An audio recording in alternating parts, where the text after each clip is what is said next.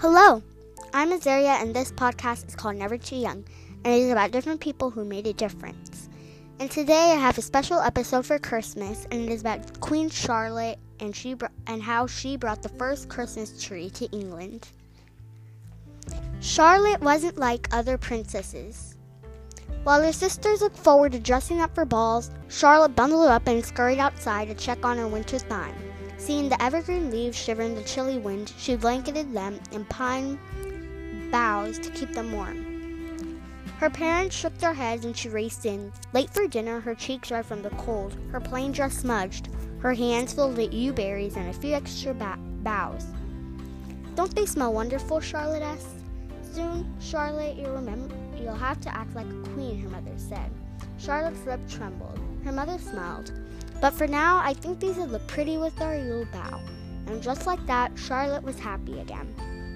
Charlotte was born in 1744 in Mecklenburg, Germany, before hardly anyone had heard of a Christmas tree, including Charlotte. But every Christmas, she decorated a yew branch with colored paper, flowers, nuts, fruits, and candles.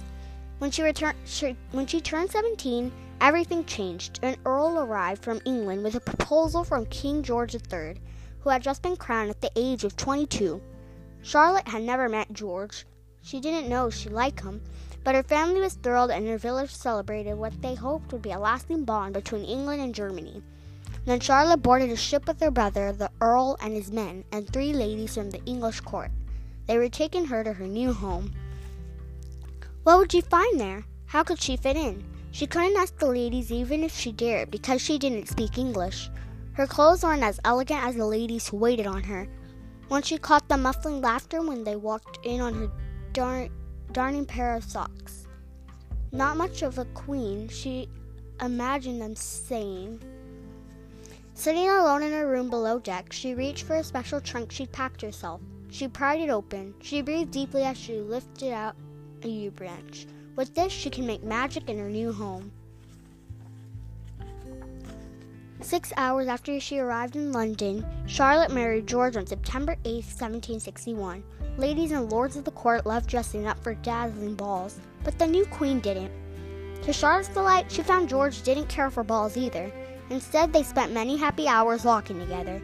He gave her a cottage and two Gardens where she could grow things. Prince George is their first child.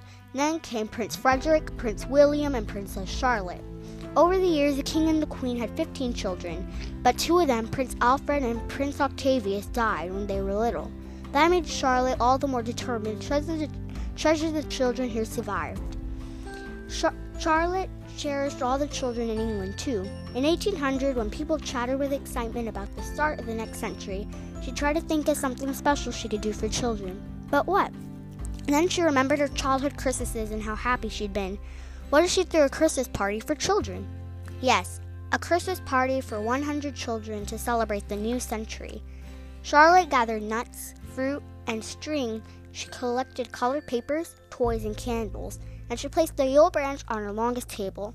The children at court helped her cut, string, fold, and wrap. It was pretty, but not different enough from other Christmas parties she'd thrown over the years. Not different enough to be the party of the century. What could Charlotte do? Charlotte grabbed her hat and coat and went to her favorite place to think outside. She gazed at the snow and the trees glistening in the lantern light. Suddenly, she had an idea. She called the gardener. Are you sure? he asked. Charlotte was sure. Together, they dragged an entire tree into the great hall. The children would arrive any minute. Hurrying, Charlotte and her young helpers hung almonds and raisins, fruits, colored papers, and small wax candles on the branches of the tree. Clop, clop, clop. Horses drew closer. Quickly, Charlotte grabbed the presents she'd wrapped and scattered them under the, the branches. The great doors heaved open. Children streamed in to see Charlotte like the last candle. Merry Christmas, Charlotte told the children. She beamed as she watched them meet and play and marvel. Charlotte had made 100 children very happy. She wondered how she could make more children happy too. Over the next few years, she thought and thought and then went to work with her new ideas. She built orphanages so more children would have cozy beds and loving people to look after them. She put extra beds and helpers in hospitals for expectant mothers so more women could survive to take care of their children. The tradition of the Christmas tree continues today, just as the hospital Queen Charlotte championed continues. and so do stories about Charlotte, who wasn't like other princesses. She didn't like fancy balls and sometimes, well, a lot of times, smudged her gowns.